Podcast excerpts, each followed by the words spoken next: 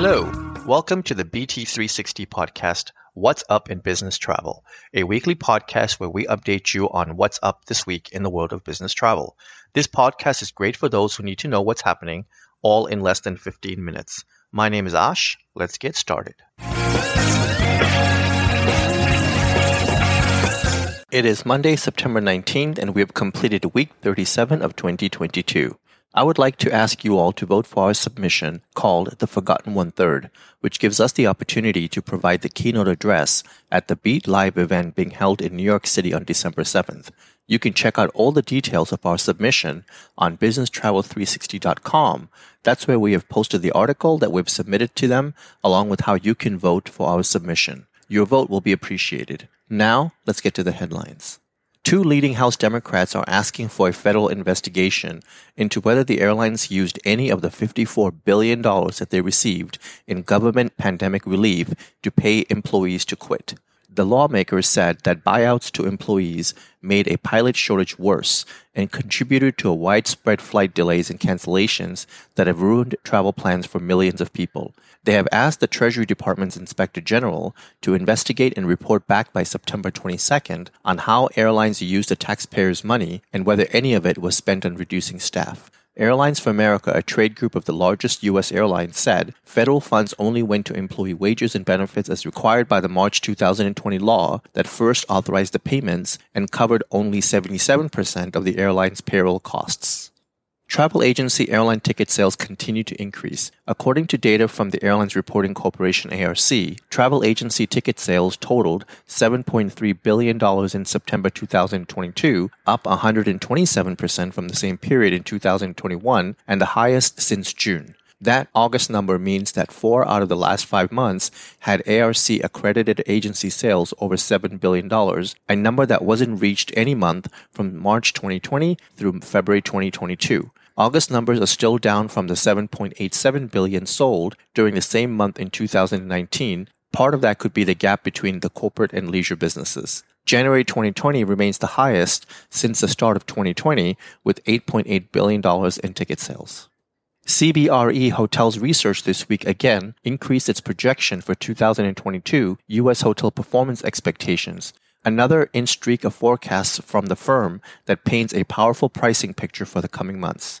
The research firm projects revenue per available room will close 2022 up almost 15% year over year, higher than the 13% that CBRE projected in May. The newly revised forecast factors in a 3.5% increase in expected average daily rate and a 2.2% point reduction in demand. CBRE now projects 2022 U.S. occupancy to reach 62.9%, a 9.4% increase year over year.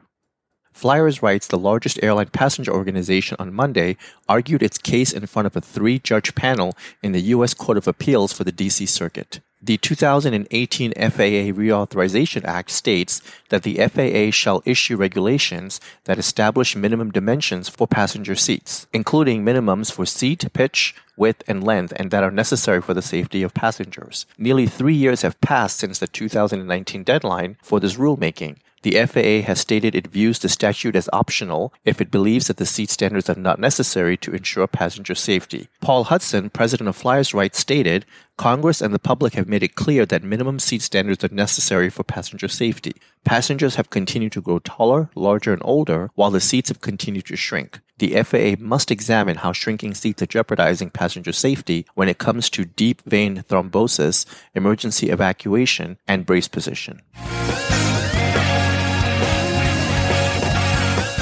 Now, in news relating to the changes in travel due to the pandemic. Japan is expected to make a formal announcement about new inbound travel rules in the coming days that will see the country move closer to a pre COVID normal. According to Nikkei, an official announcement from Prime Minister Fumio Kishida is expected in the coming days, with the new rules taking effect in October. Tourists coming into Japan will be able to take advantage of a weakened yen, which has dropped to its lowest point compared to the US dollar in almost 25 years. Hawaiian Airlines is announcing that it is lifting its COVID 19 vaccination requirements for employees, making it the last airline to do so in the U.S. Some Hawaiian airline workers opted in to a leave of absence program in 2021 by signing an acknowledgement that warned If you remain unvaccinated and do not have an approved reasonable accommodation, you would be terminated after a year. But now that requirement is no more. Those on leave of absence are welcome back regardless. But a few exemptions were given. Those who did sign on can go back to work with seniority in place, but those who didn't opt into the leave of absence program were terminated.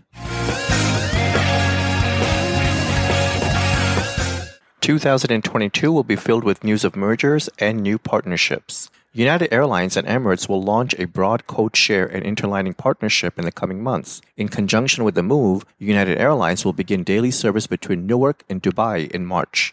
The airlines will also begin a loyalty program partnership, providing United Mileage Plus members with the opportunity to earn and redeem points when flying on Emirates or Emirates sister airlines Fly Dubai. Eligible United customers will also get access to Emirates lounges, those perks will commence upon the launch of United's Newark to Dubai service. The partnership, which was announced Wednesday at the Dulles Airport by the United CEO Scott Kirby and Emirates President Tim Clark, had been anticipated since two weeks ago when the airlines sent invites to the media for the event. Host agency Avoya Travel, number 22 on Travel Weekly's 2022 Power List, is now affiliated with Travel Leaders Network. For years, Avoya had been a member of the American Express Representative Network, but American Express is discontinuing its agency affiliate program this year. The disbanding of the American Express affiliate program has left several mega agencies in search of new partners. Earlier this month, Cruise Planners number 18 on the Power List said that will join Signature Travel Network. Another Power List agency, TravelLink, has not yet announced its plans. App only Hopper, which claims to be the third largest online travel agency in North America, filled a hole in its schedules and fintech offerings by partnering with JetBlue. The new agreement, which Hopper is announcing, means that JetBlue flights are being sold through the Hopper app and its partner Capital One Travel. Hopper didn't offer JetBlue flights previously. The first priority will be adding JetBlue's flights, then Hopper plans to introduce its fintech products, such as its price freeze on the airline's flights. This enables customers to lock in a fare for a certain period of time for a fee. JetBlue said in a statement that Hopper will enable the airline to reach customers who aren't in its core geographies or those who wouldn't book directly with JetBlue. Etihad Airways will expand its ongoing codeshare agreement with JetBlue to include flights between Abu Dhabi and Washington, D.C. JetBlue also recently began to codeshare on Etihad flights between Abu Dhabi and Chicago and New York. Etihad in August announced four daily weekly flights between JFK and Abu Dhabi beginning November 15th, and those too will carry JetBlue's codes. Further, Etihad and JetBlue plan to offer reciprocal earn and burn benefits across both networks. The date of the loyalty alignment is pending. CarTrawler, a global B2B provider of car rental and mobility solutions, and Uber have expanded their partnership with the launch of Uber Rent in UK following a successful trial in 2020.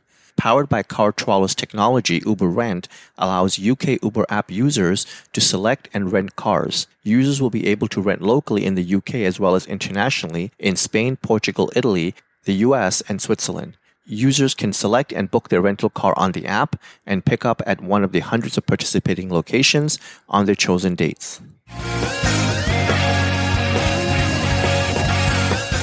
And now in news relating to the return to travel.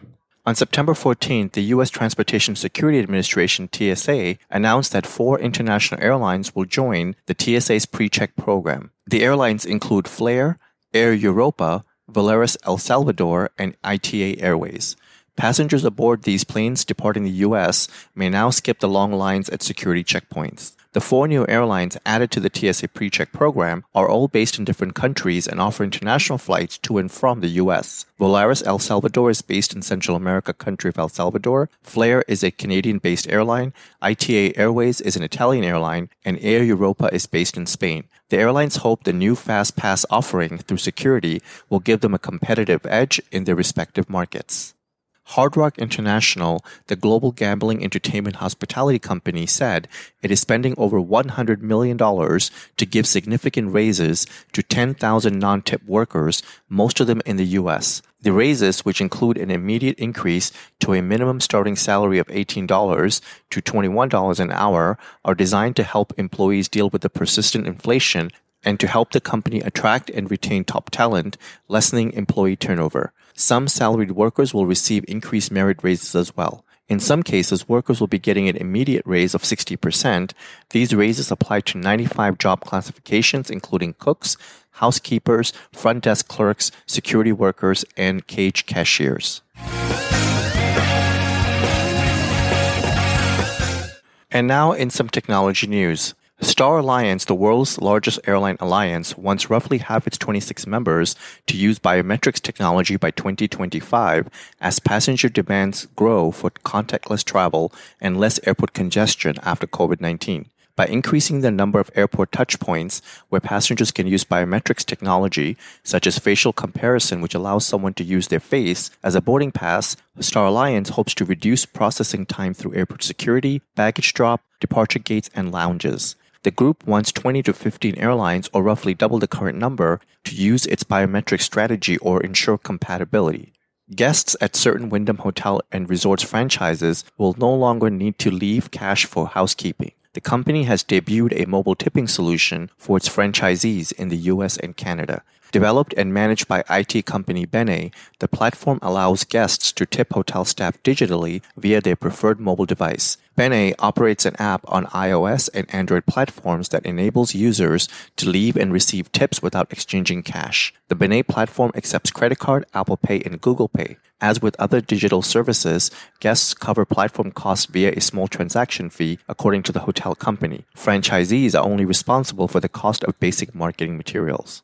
Lufthansa Group has signed a deal with Amadeus to offer its NDC source content through Amadeus's NDC enabled interfaces. The agreement covers offers from Lufthansa, Swiss, Austrian Airlines, Brussels Airways, Air Dolomiti, and Eurowings Discover, pushing Amadeus's NDC content past 20 airlines. Amadeus already has NDC content from Air France KLM, British Airways, American Airlines, United Airlines, Singapore Airlines, Emirates, and others. The Lufthansa Group content, including continuous pricing and a range of ancillary services, will begin to roll out in the fourth quarter of this year with additional content and functionalities added over time. With that, Thank you for joining us, and I would like to ask you to tune in again next week on Monday morning to get your weekly update. We hope you will make this a regular part of your week and listen in while you're on the move or sitting back and sipping your coffee. You can subscribe to this business travel podcast by searching Business Travel 360 on Apple Podcast, Google Podcast, iHeart, Pandora, or Spotify.